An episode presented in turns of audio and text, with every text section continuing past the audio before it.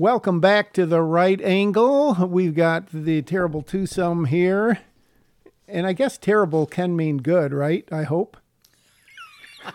Not for me. Okay. for you, maybe. Oh. Uh, do you my rem- wife would say otherwise. When do you think the terrible twos, the saying, you know, when a kid is two years old, do you ever remember that growing up, or when did that become sort of an excuse for having trouble with your kid?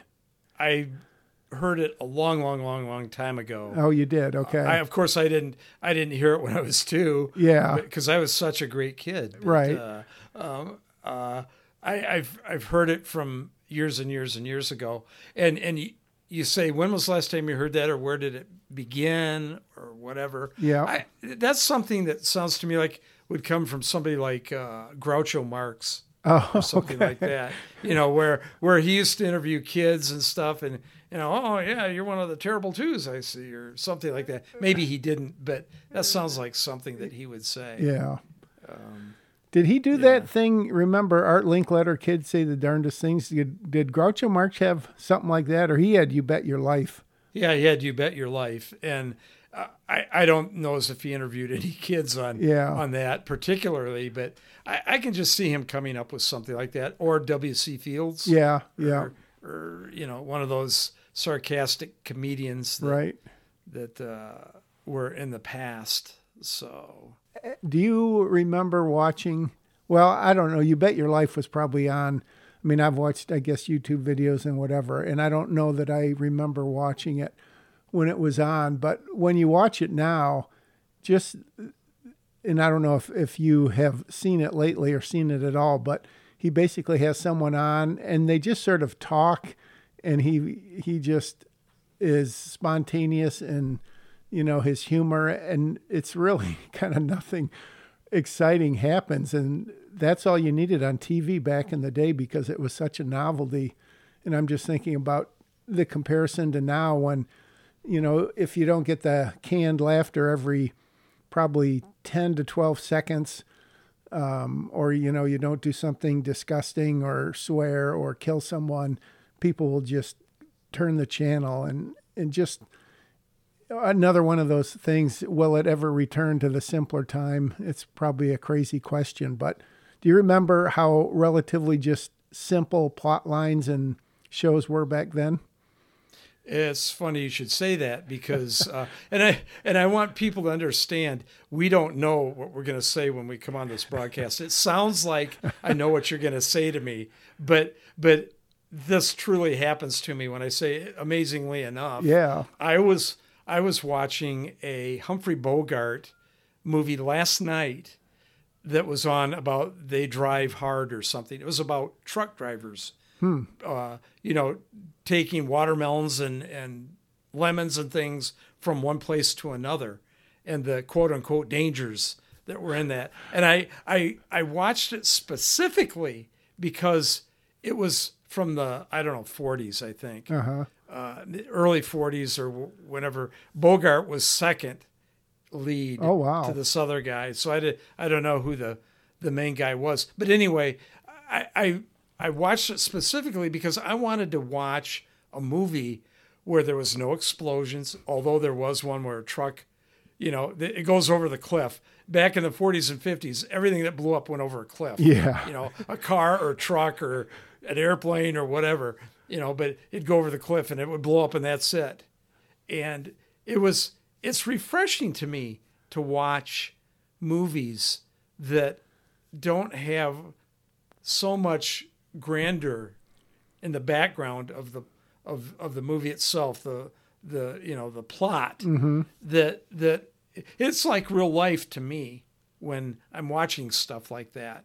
And it is pretty much like real life because at that time they didn't have, you know, the the the people that can explode in front of you or Yeah. or the blood spurting and all that kind of stuff. It it it just it's real life is what old movies are as opposed to today. Hmm. how was it a good movie Uh, it was I, I only enjoyed it because I was watching it just because it was so laid back. yeah you know the the the guy picks up the girl a hitchhiker that he knows and and you know there's There's no sex or anything like that, you know, but they fall in love. I, mean, I don't want to sound like I'm a we- weenie or anything, but but you know that's just the way it was back then, and um, it was tame.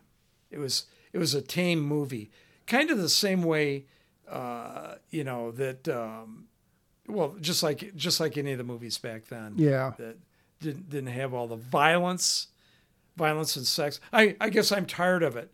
I'm not saying I didn't like watching that for 15 years, Right. but but I, I I'm done with it. So I, I I saw that there and I said I got to watch it, and, and you know it was it was interesting.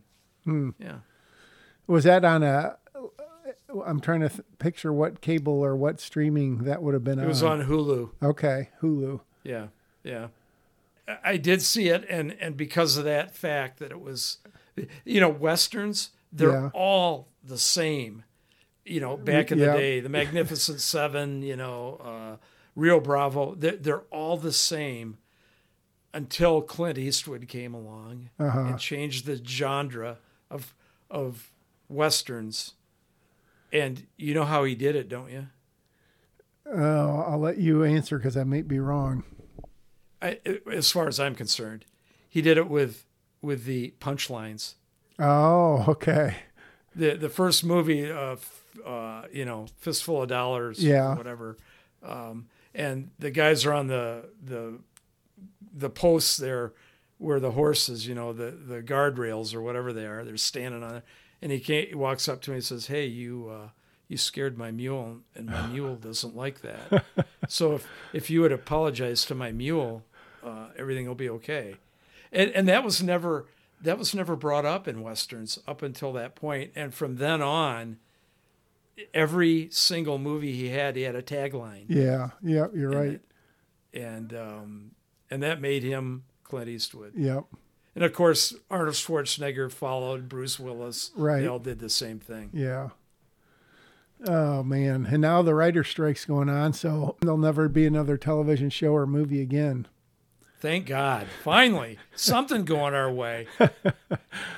Oh man. Yeah, we'll uh we'll see how that goes. Someone was was saying that, you know, all the late night shows which apparently I guess James who was it, Colburn, the guy who did the karaoke, that kind of British guy. I don't know if he's gay or not, but he sounds gay. James uh you know who I'm talking about. Yes, I do. Yeah. Yeah. They said his show was losing $20 million a year for CBS. Why would you keep that on? Why wouldn't you just put on a test pattern or, I mean, anything? it's crazy. Exactly. Exactly. They're losing. I, what is the reason for that? I don't know. I if he was in some contract they couldn't break or yeah, I, I don't know. It, it was, and I don't know how much the other shows make because I know that their ratings are down, and you know they're they're basically just political hack left wing talk shows. All of those late night shows, other than Gutfeld, of course. So I I imagine it might have something to do with the fact that they're probably saying, "Who are we going to replace him with?" yeah, I mean, are we going to put another liberal hack in here like he is? Because it's gonna it's gonna do the same thing. What's happening is people are getting sick and tired of the woke agenda and the sexual innuendos of the LGBTQ XYZ stuff that's going on here. They're just they're, they're just tired of it, yeah, and and they won't watch it, and they will boycott now yep, way more so, I believe, than than they used to uh, 20 years ago. They they say we're fed up with it and don't watch it, and they'll tell their friends the same thing. Don't watch that crap because of this reason or the or that. and we've seen it certainly with uh, Bud Light or Budweiser in general, and of course Fox News now. Which leads me to my question: Now that Tucker turned down our offer and apparently is going uh, to do something with Twitter, if you were Rupert Murdoch, I guess he's still running the place, or one of his sons or daughters or something. If you were his advisor, like the question I asked you about Trump last week or a couple weeks ago, what would you do to stop the hemorrhaging? Or, I mean, what would you do? How would you advise them? I would have some thoughts. I don't know whether they would work because what you did was you took the Rolls Royce of of um, you know talking heads out of your equation. Yep. So what do you fill it with? You can't fill it with uh, Lawrence Jones. That won't work. Uh, he's got to be a stopgap for something like that. I guess I would look for somebody that's a high profile person that maybe was just out of politics or whatever that's that's on the right Yeah. and try to replace them with that with I don't know I guess what I would do seriously if now that I'm thinking about it is I would probably ask Bill O'Reilly to come back. Ooh, that would be super interesting. Yeah, because he was at the top Yep. when Tucker took over for him. When when they they canned him for some stupid reason, the you know whatever it was, and uh, uh, yeah, I'd do something like that if he would come back, and and you know do something like that that would maybe get people to come back and watch. You wonder how Sean Hannity and Laura Ingraham feel because, you know, in terms of that whole Dominion, whatever the truth is on that, they were much more tied to it than Tucker. And I don't know what sort of relationship they had with him. If they're mad at Fox, or I can't imagine they'd be mad at Tucker, but would they also bail, or are they too closely tied to Fox and wouldn't really find an audience outside? Of course, Hannity's got his radio show. So neither of them are going to go poor, but they must be feeling bad that their ratings are down almost as much as the eight o'clock hour is. Well, it yeah, two thirds at least. Yep. They said it's starting to look a little bit like CNN was when people got fed up with their crap when they were doing that. I you know I imagine they're going to hold on because if they don't, what's going to happen? I know. You know, that's a, Fox News is the only news you can get that is fair and balanced. And what they mean by that, obviously, is what they're saying is is that we say it the way it is, we report it that way, and if you feel otherwise on the left, come come and join us and talk to us about it. Yeah. And they never get any guests from the left on there because they can't. Dan Bongino is he has a a guy on I don't know how often he has him on, but he's got this guy that comes on as a counterpoint to what Bongino's talking about, and he'll say, "Okay, do you think uh, Haydn is demented?"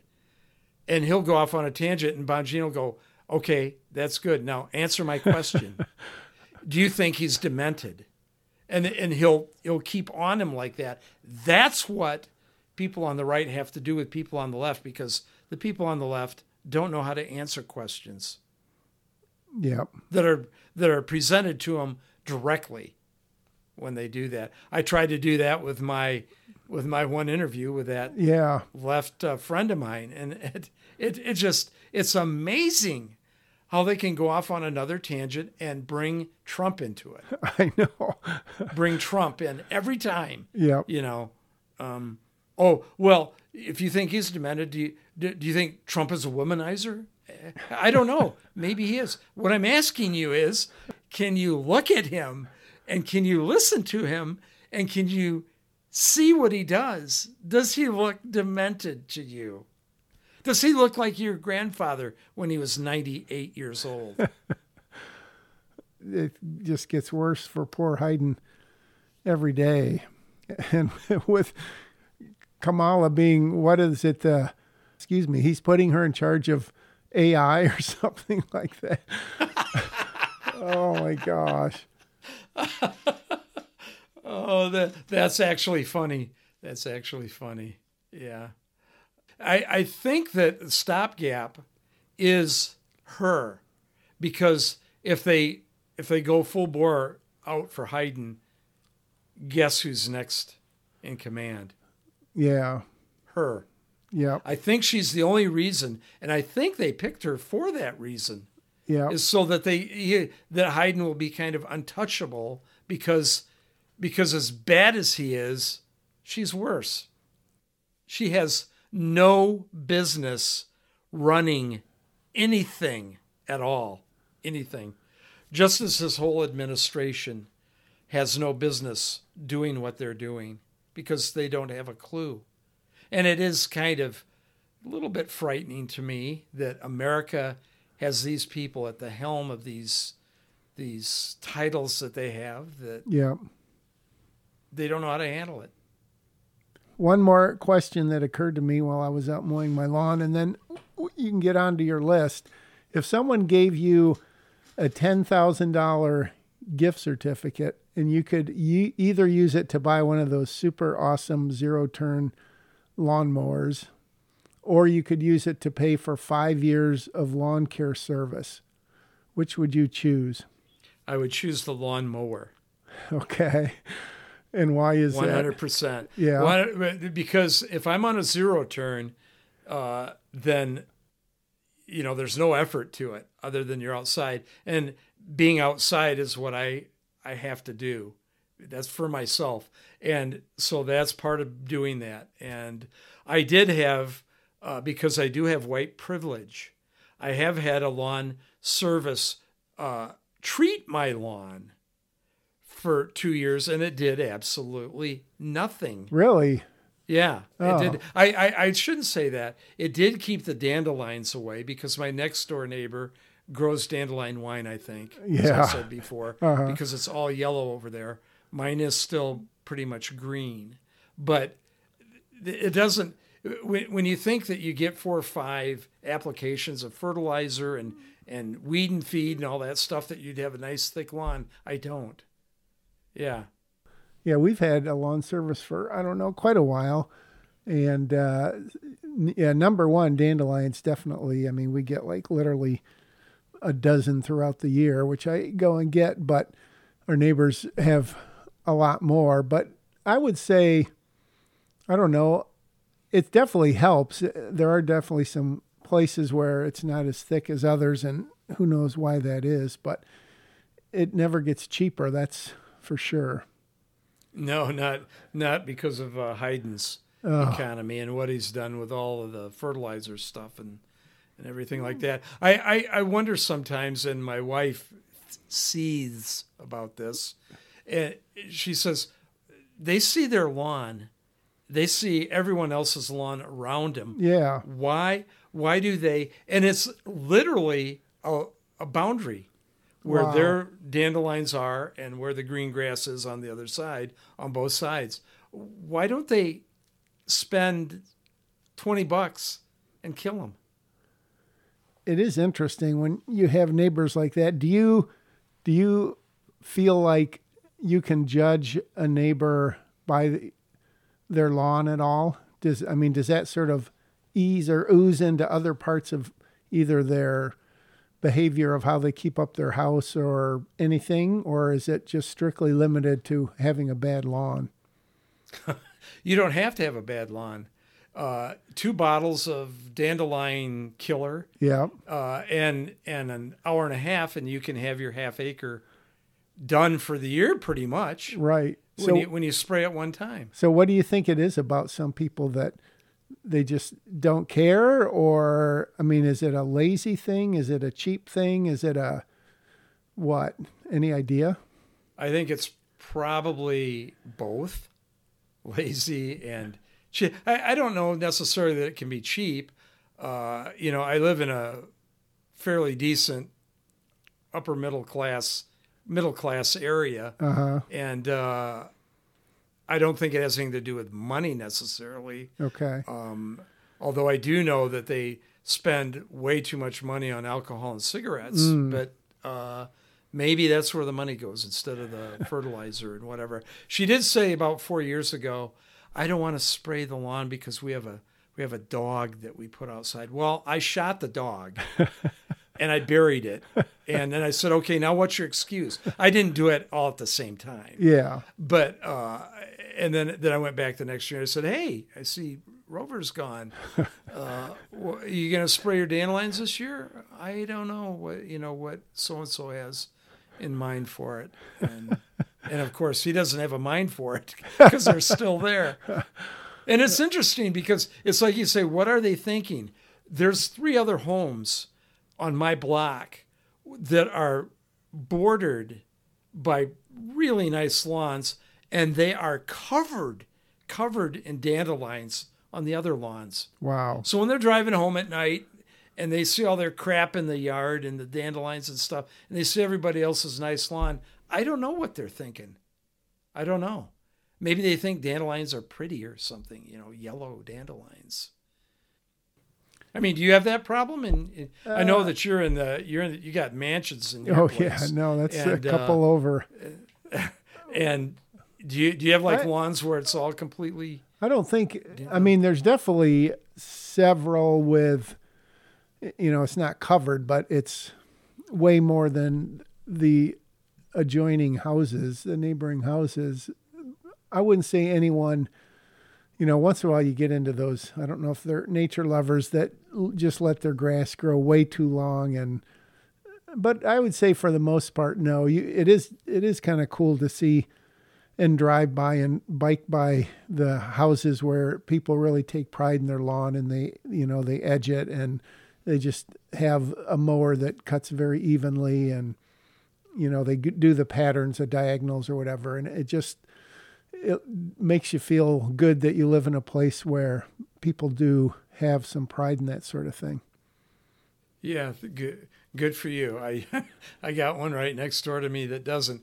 I just today, uh, also uh, strangely enough, had my front lawn uh, resurfaced and reseeded wow. because I have a humongous uh, maple tree that shades my lawn and kills the grass. yeah. So my neighbor and I, the good neighbor, yep. to my, uh, and I decided that we would, you know, reseed it, re-level it, put in new dirt, uh, you know, put all the straw down, and so we had somebody do it. Yeah. but um, and they just did that today, so we'll see what happens there. My next door neighbor on the other side in the dandelion field uh, said, "What are you doing?" I said, "Oh yeah, we're just you know leveling out the the grass, making it easier to mow and and reseeding it. Hopefully it'll work." And uh, he goes, "Yeah, I got to get some soil for uh, this part of. I said, "Oh, would you?" They're coming tomorrow. Would you like me to just? I said, "I'll just I'll pay for it if you want me." Nah, nah, I'll take care of it. Oh, jeez. You know, and it's like, there it is. It can be delivered right there, free of charge, and he doesn't take it. Wow. So tell me, turn into uh, the home improvement show, but when you said, so is that big maple tree, do you have a problem where like the roots are coming out of the ground or is it just purely the shade of the tree that stops the grass from growing? And then I guess regardless, did they add dirt to literally level it out or what is the dirt doing that you couldn't have just put new grass in? Well, our house, our subdivision, was built on a horse farm uh, 60 years ago. Uh, and since then, there were still, believe it or not, after all these years, there were still like six furrows of where they would plow the field for corn for the horses or whatever. And so we got we both got tired of it. So they came in and they leveled that with soil, and uh, then they reseeded everywhere where they put the soil. And they, as I'm looking out on, as I'm talking to you now, um, I see that they, you know, they got the straw down and they got the seed under my tree. And yes, the roots uh, of the tree have probably risen, I would say, two feet, two feet in diameter of the tree by about 10 feet. So 10 feet around the tree, two Yeah. feet up, the, the tree's coming up through the ground with its roots and everything else. Uh, so Um, yeah, because we've got a couple where you you can't really even mow close to it because of that. So I'm wondering if there is a solution. If it's just adding soil and then just putting grass over it, or what exactly? my, my solution is going to have to be because I had the guy come out that did the job. He brought a guy from with this left wing liberal university that that we have here. He came out, very nice guy, and uh, said that it probably won't ever grow grass underneath there because there's too much shade. Hmm. And he suggested I just put uh, mulch around the tree. Yeah, yeah, I thought about it. and that's that. what I'm going to do. I'm Okay. put mulch around the tree. So yeah, I may have to do that too. Hmm. he said, don't put barriers around it either. Don't put bricks around it, you know, like a square one or, or railroad ties. He said they'll they'll all get pushed up and out of shape within a year because of the roots. So Makes sense. just throw it down and and make it as good as you can. So Got it. All right. Well, we've taken care of a number of things already. So what's what do you got on the list? I got some stuff that that just I was thinking about as I was driving around. Uh, why is it, and maybe you know, why is it that a fire truck must always follow an ambulance to wherever it's going? Hmm. Is that like a stated thing or just a thing Yes. you've Yes, it is. It is in my in my town. Yes, wherever the ambulance goes, there's a fire truck that that comes. It's either a fire truck or the fire command Yeah. suburban. Okay. Uh, but usually on my street, where we've had some elderly people with health problems, it's always a fire truck. really? Yeah, I wonder if And they I'm- you can't imagine they would have I mean, they obviously have equipment that an ambulance doesn't, but for that sort of circumstance, I don't know what they would have that they could help out without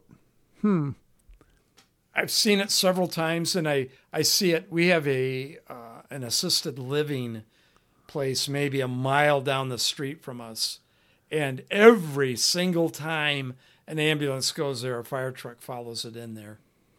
you picture, you know, in the maybe not the old days, but you picture a fire truck going to a fire and then an ambulance coming to take the injured people away. But vice versa, when there is obviously no fire, I don't know. I maybe one of our many listeners has some idea about that. I, may, maybe this is exclusive to this idiotic township that I live in, uh, which is very idiotic. But I I don't recall seeing ambulances flying down the road in other cities nearby Yeah, that had a fire truck behind it. But then again, fire trucks are always a lot slower than ambulances anyway. thank God. yeah, But uh, may- may- maybe they showed up later. But they do do that here for a fact. So, and I never knew why, and I don't know who to ask. interesting. So, yes. Nope, I cannot answer that. What's maybe I can help you with your next one. Okay. No, this one's this one. is- This is amazing. I uh, I go out to uh, breakfast with a buddy of mine. I don't know, once a week if I can, and we try to hit different places every time we go out because we want to experience the different, you know, different diners and things like that. Well, Mm-hmm. every single diner, every single diner I've been to in my life does not know how to butter a piece of toast. okay? What happens is there's one new place in my town that's supposed to be really a little bit up class. All they don't even put butter on their toast. I guess you have to ask for it because twice I've forgotten. You know, usually you order toast, you go, oh, yeah, it's got butter. But Yeah. no, you got to remember to ask them to bring some with the toast. And I always feel like, you know, I'm, I'm doing their job, you know. Yeah. I, I'd like some toast. And eh, oh, by the way, can I can I have some butter with my toast? And and I want some eggs. And, and and could you bring me a little salt so I could put it on my eggs when I, you know, that type of a thing. So I forget to do it, and it doesn't come that way. The other one that we, one of the other ones we go to, literally, I I think it you could put a half a dollar in the middle of the piece of toast where they to, where they buttered it. And I said to my friend, I said, I said, how do they do that? How do they put butter in the middle of toast in a round circle and not get the outside parts? Do they do that expecting you to take one bite out of each piece and throw it away? Or what? Because that's what I do. Because I got to have butter on my toast. I'm trying to think of of buttering my own toast versus it coming out. I, I would guess if it had that half dollar size glop, if you know they have a stick of butter and they cut a thin slice off and just drop it in the middle. And by the time it gets to your table, it's melted into a round circle, but it hasn't obviously spread to the corners. I guess the, the problem with, go ahead. I'm no, going, I was just going to say that's a good thought, and that might be what it is. But there's still not even enough butter to have it melt into the toast. No, it's like just surface. Yeah, on there, you know, it's just like it, to the point where I'm going, is that butter or is that burnt or did he put his finger on my toast? And, you know, whatever. Go ahead. What were you going to say? The problem with toast and English muffins, I guess anything uh, bagels you would put in the same category is if they bring it out unbuttered, even if they bring the butter out with it or if there's butter at the table, you can almost never because it cools off so fast, you can almost never get it to melt in and then you get that thing where you have tiny chunks. You know, you're trying to spread it with your knife, and it just even. I mean, at home, I I take I take it out of our toaster oven, and you really have to get to it within seconds, because otherwise, or you just have to use like that whipped butter, which is kind of fakey butter, anyways. What kind of butter do you like? I mean, they used to have margarine, and now they have whipped, and they have, you know, canola oil and different real butters and fake butters. What's your go-to butter? I I personally don't have one because I'm not allowed to use it in this household. But my wife does grass-fed grass-fed butter, and she gets it at one particular place. Wow. And uh, so, so, yeah, you yeah. you're not allowed to buy it, or you're not allowed. I'm not to allowed to use it. it. You know, when you want to use it, it's, it's supposed to be soft, like in the. My mom used to leave a a yeah, you know, one of those things of butter yep. in in the cupboard. Yeah.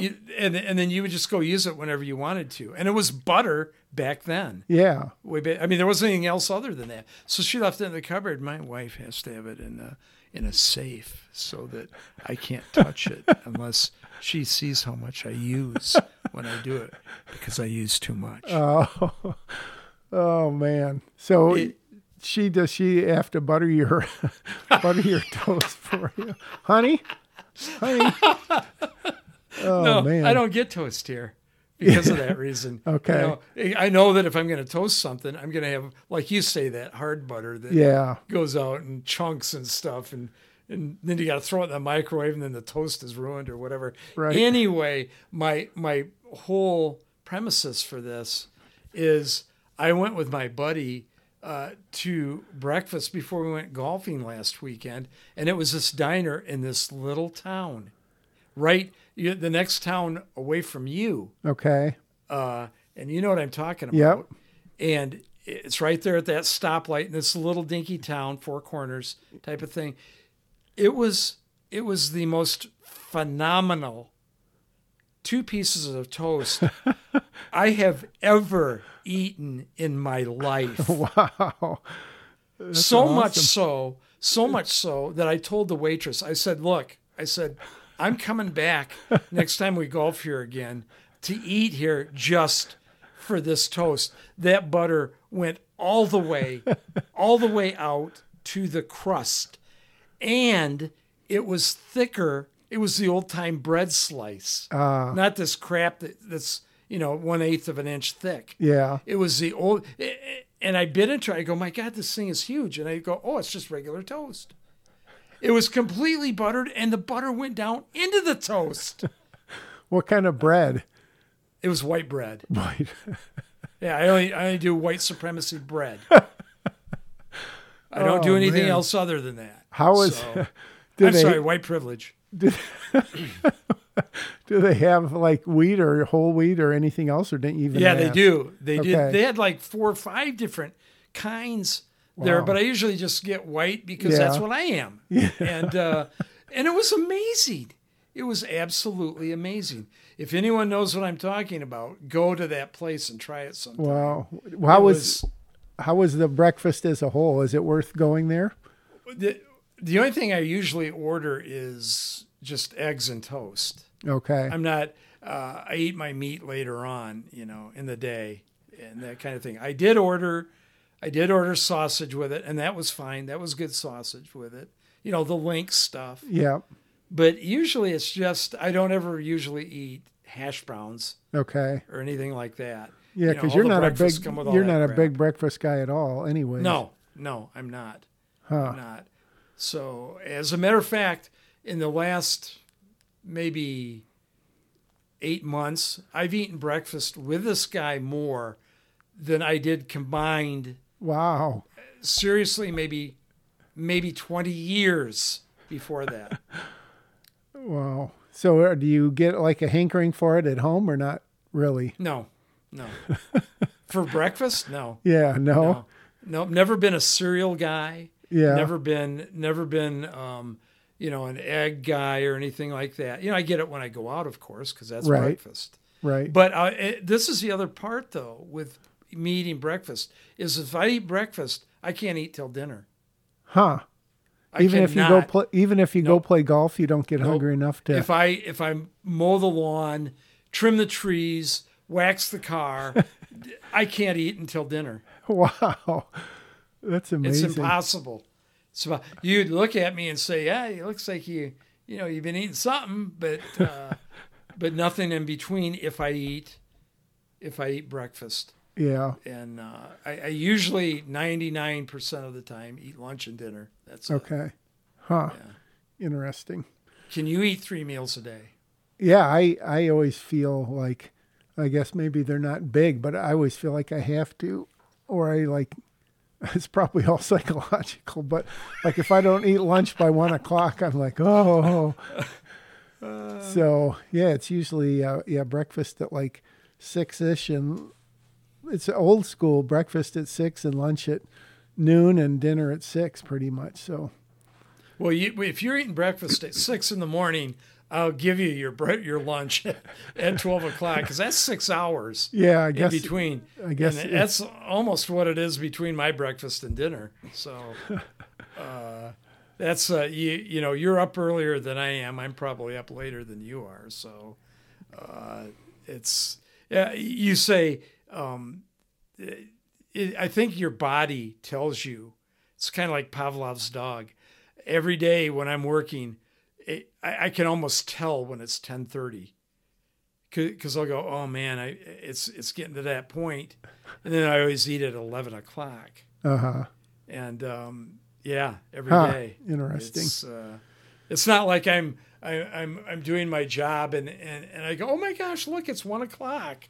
You know, I Yeah. I I worked right through my lunch. You know, it's like, oh, is it time? Okay, yeah, all right. Huh. So Oh man, I was watching uh, the Rubin Report, and he was interviewing Sarah Sanders Huckabee, who Yeah. was a very good press press secretary and now obviously governor of Arkansas.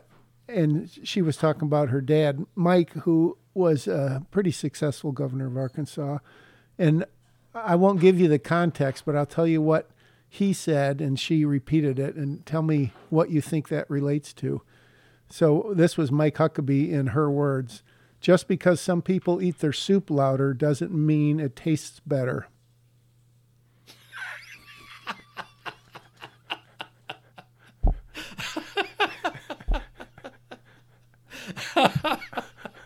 uh, I know somebody that that ate food really loud. Yeah. And uh, I, I'm sure that he was eating the same stuff I was because I was at the table with him. It was one of my buddy's dads, and Uh-huh. and it, it, that just makes every time somebody talks about eating loud, I think of him. Oh, And, really? uh, he, he he he enjoyed his food, but it was the same stuff that I was eating. So I would say, yeah, just because he's making more noise doesn't mean it tastes better. Yep. And I'm sure people listening can relate that to many things, which she sort of was. Of, uh, of course, in her case, it was Republicans and Democrats, and how Democrats crow about this and that, and how you know how much their programs are going to fight poverty or fight whatever. And the louder they talk, it seems like the worse it tastes instead of the better it tastes in the taxpayer's mouth at the end of the day. Oh, believe me, there's a very bitter taste in the taxpayers' mouths from what they spend the money on with that kind of stuff. I want, I again, I want a posse. I want a a uh, by political posse to go out and and check and see how they're spending our money on these programs. And then I want to see if they're spending it legitimately. I want to see how effective they are. And if they're not effective, remove them immediately. And if they're not spending the money correctly, remove them immediately. Because if they're not spending it effectively and it's not being effective, why do we have them? Yeah. I know why. I know why it's a redundant, redundant thought. But uh, um, I, I, want I want some people going out there and checking both sides, both sides. Yep. You know, and and going out and with the EPA. I want to go Oh. out. Where, where, where are you getting your ideas and your thoughts? What are you saying? I'll never forget uh, as I as I meander on here with my thoughts. Do you remember 25, 30 years ago, they built that dam out west somewhere and it was ready to start doing the electric, you know, works and stuff for the Yeah. power and everything. And they they shut it down. The EPA shut it down because there was the snail darter, Oh yeah. fish that Yep. was in that in the in wherever they were getting it from and and because it was going to get sucked up in there and and and whatever happens to them when they get up there uh, that that couldn't happen so we're going to shut that down I, I th- that was I think one of the one of the it just made my jaw drop when I heard something like that made me hate the EPA ever since then Yep. And there, what was the owl uh, that that prevented him Spotted from owl. Yeah, the spotted Yeah. owl. Because in back in the lumber business days, that was always a big thing. And then, of course, it turned into a joke, and which it it is. I mean, there's just when you mention the the whole thing about agencies, you think of you know the Army Corps of Engineers or or infrastructure where you can see even maybe you can't see why it costs so much to put in a new road or fix something or a bridge or something but at least to your point you can judge how well it holds up you know if a lot of cars are using it and you get your money's worth because there's something tangible there. But when you know the EPA or the Department of Education or so many other things there's never really anything tangible which because of that, they can say, well, you can't see what we do. You just have to trust that what we do is successful. But there's no way to gauge the success of it. That's right.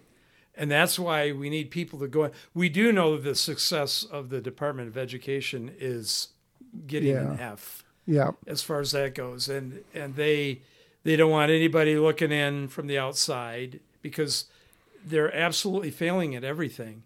So my posse would go in and say, "What's going on here?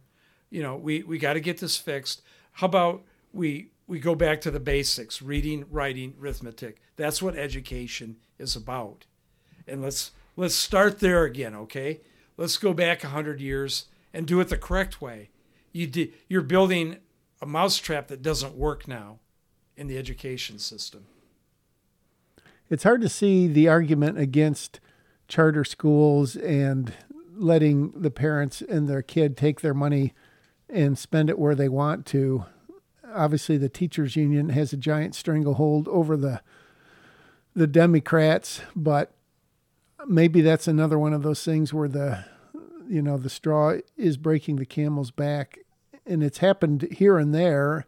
I just heard this morning about somewhere in Texas there was a six year old girl that I guess I mean they call it raped, and I don't know exactly what the, her fellow students did to her and how the school board and the principal and even the teacher sort of swept it under the rug. And now that the parents have found out, of course, they're outraged, and I think they've had protests and they've like shut down the school for two or three days until they figure out what the heck's going on.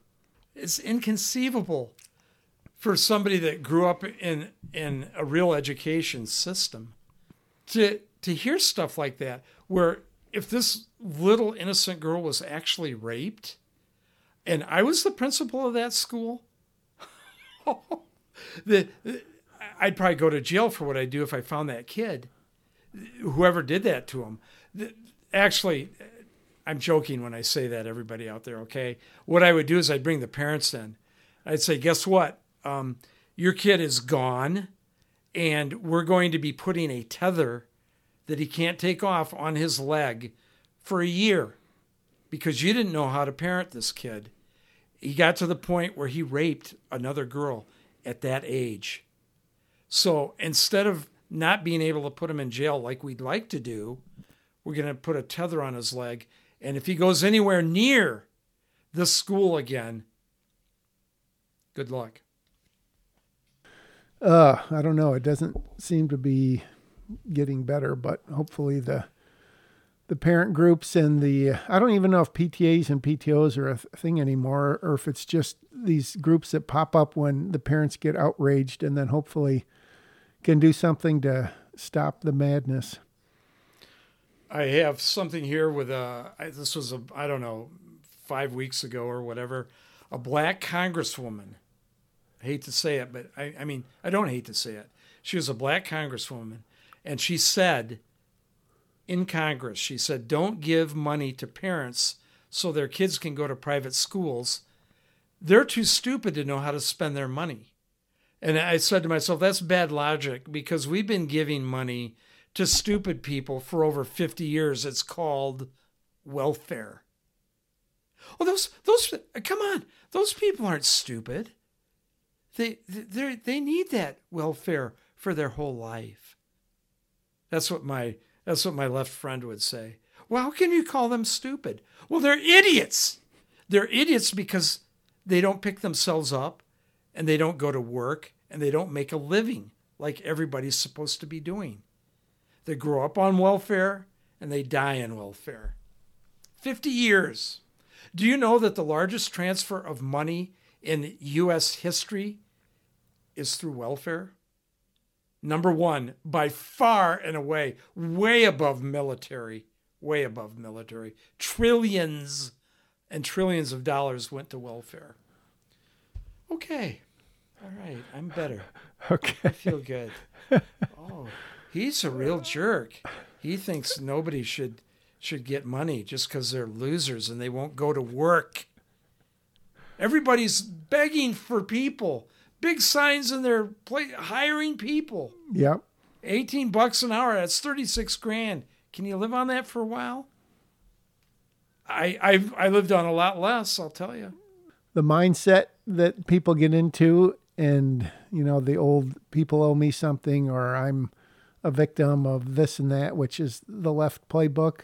But it, it is interesting. I we had a speaker at a place I work today who uh, probably, well, I don't think it matters. He, 23 years ago, in 20 the year 2000, he grew up and and he had bad circumstances and he had some mental problems and his parents were druggies and he ended up in the foster system and whatever and so he attempted suicide by jumping off the Golden Gate Bridge, and he's only one of, I don't know, a handful that have lived. And so that turned his life around, and now he gives speeches and, you know, all that kind of stuff. But so I, I would say in listening to him, he's probably more liberal by far than he is conservative, but yet he talked about not having the victim mentality and you know empowering yourself and it's all up to you which leads to the question coincidentally do you think that liberals have more conservative views than they realize? Or do you think more conservatives have more liberal views than they realize?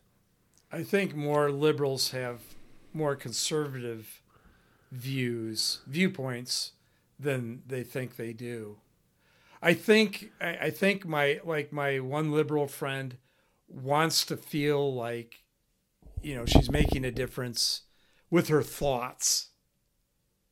And uh, that doesn't work that way.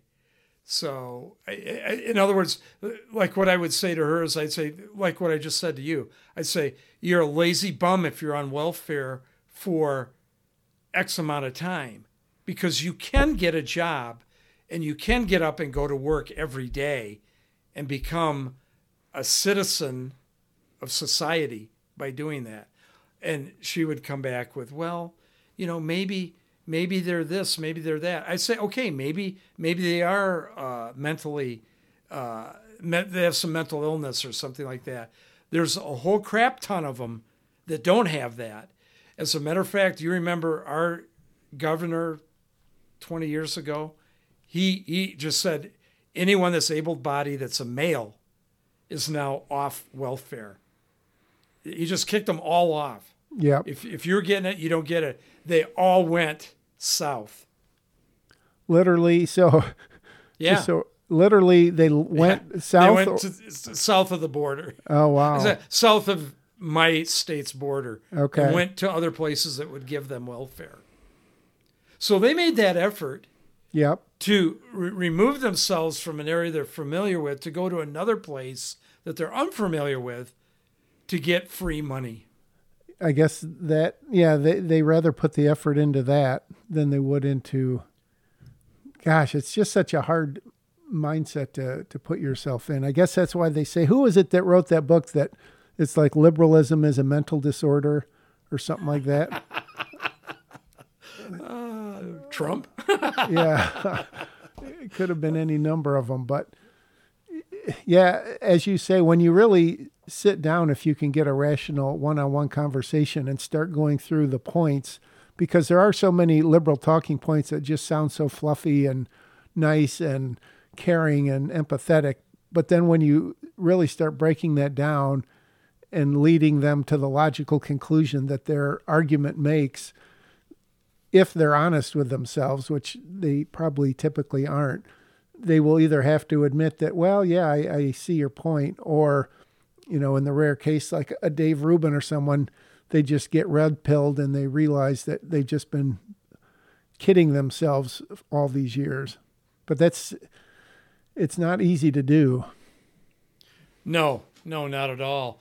Uh, my my friend uh, that, that I talked to that's on the left, I think I told you they when I went over to do the first interview with her, there had been an accident at the Four Corners, right where her house was, Uh-huh. and she was her thoughts were, you know, I've got a lot of compassion and empathy for that guy in that truck, and I go, why?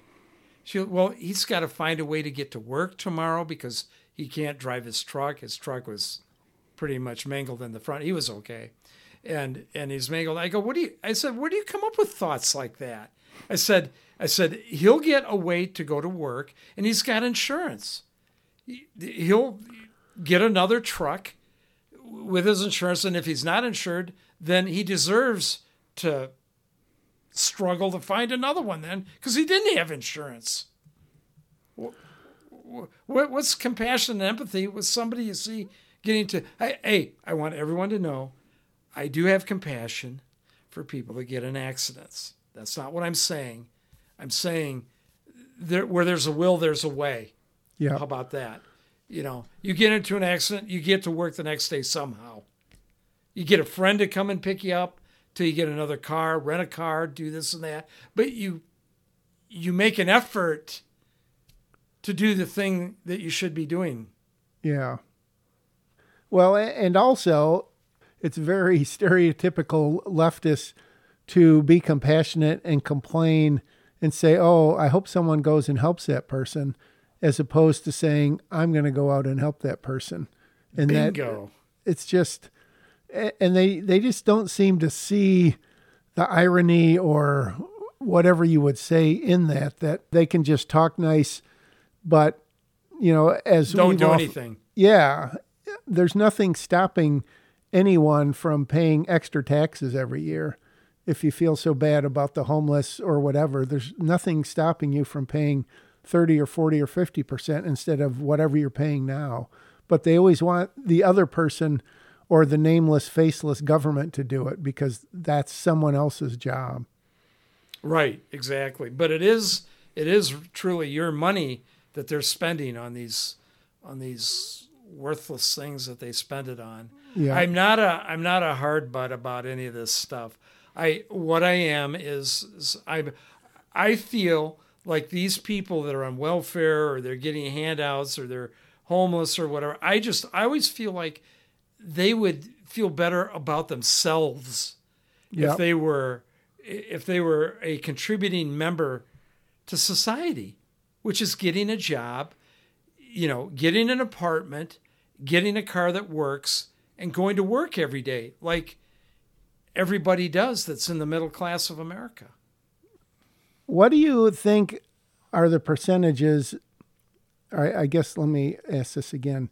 Do you think the percentage is higher or lower of businesses who basically open based on a bad pun in their name and then they go out of business or stay in business? It, it seems like there's a lot of businesses that someone says, Wow, I've got a really clever name for a business. It's called XYZ and it's some terrible pun. And because of that, they open it and it that's about the extent of their business plan is having a clever name. Yeah, I know you've got an instance. Give it to me. I'm trying to think. Well, there's there's one my my wife enjoys going there. It's called Nothing Bundt Cakes. Okay. I mean, there's a lot of cakes. Okay. Yeah, there, there's a lot of like dog, uh, like doggone good, you know, doggy care. Or I'm trying to think of the name of the uh, the dog places that that uh, have that. But I don't know. There's there's restaurants and right on down the line that it just seems like their name is based on a pun. I, yeah, that would be a very interesting uh, thing to follow up on to see how long people with idiotic uh, business names have stayed in business uh, with with that name. I don't know of any, to tell you the truth. I know I know that business you're talking about. I, I did I did glance at it one time and, and went ha ha, but uh, uh, they must have good bundt cakes because your wife likes them. But uh, the the right down the road, there's this isn't a stupid name, but it's stupid to me. It's uh, it's a doggy daycare and spa. And spa, it's like what what what do you what's the spa part? You know, do they get massages? Do they get cucumbers in their eyes to make them look better? Uh, do they have hot tubs? You know, do they have natural springs? What what's the spa part? Do they do your hair while you're there or something? I, I, I don't I don't I don't get it. I wonder how much it, costs to leave your dog there for the day, and if people who leave him there, I mean, if you're working five days a week, eight to five or whatever, if you literally take your dog in every day, or if that's like a two or three day a week treat for the dog, or I've never been in one of those places, so I guess I couldn't tell. I can find out because my compatriot takes his dog there once in a while. As I've said before, Oh, the yeah. they Yeah, do they do give him a report card.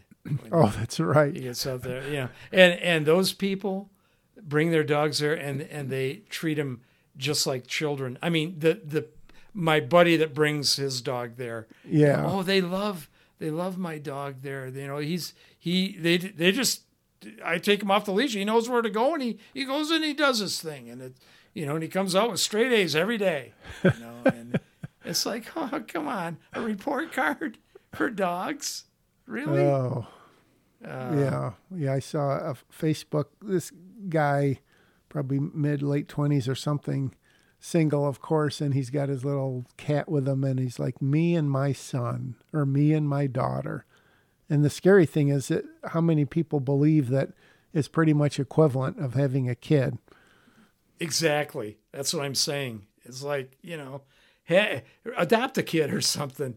But the food that they give these animals now, you know, there's refrigerated uh, places in like Target where you go get your cat food or dog food because it has to be refrigerated until you serve it to your pet. Hey, hey, I love, I love animals. I do. I do, but there, the, you know, you gotta. To me, there has to be a line somewhere. Like you say, it gets to the point where they treat them like like their own kids, literally. And uh, to me, I, I would be a little afraid to have them as my neighbor. Amen. And speaking of amen, it looks like it's time to uh, call a wrap on another excellent edition of The Right Angle. I think I'll have to check. I think this might be our 99th episode. So oh my we'll gosh. have to, we'll, we may have to pull out some bells and whistles. I know we may have a, a extra special guest next week, but maybe like we did for a previous episode, we'll have some of our frequent and infrequent guests uh, call in or, or give us some words of wisdom or something. Can you believe that? I can't. I absolutely cannot. Not at all. And, and you, when you're talking once a week in 99 weeks, that's uh, that blows my mind. But Yep. at the same time, there's been so much crap going on in American life that we could fill up hundreds of Yep. podcasts talking about the crap that goes on. Unbelievable. And we're especially this week we just we didn't even scratch the surface of the Biden crime family and the border disaster looming and so much stuff. But I guess we'll leave that to the hacks and the lamestream media and We, I want to, I want to know some more before I start talking about it again. Because all he did today was bring out uh, that that they do have facts on this, and so he brought it out today. I would say that by next week, if uh, we can't get our special guest on here, we can fill a whole hour with that crap. All right. Well, let's make it a date. Uh, so come back and join us. Download these podcasts. Leave us some more awesome ratings, and we will be back to talk your ear off again next week at the right angle.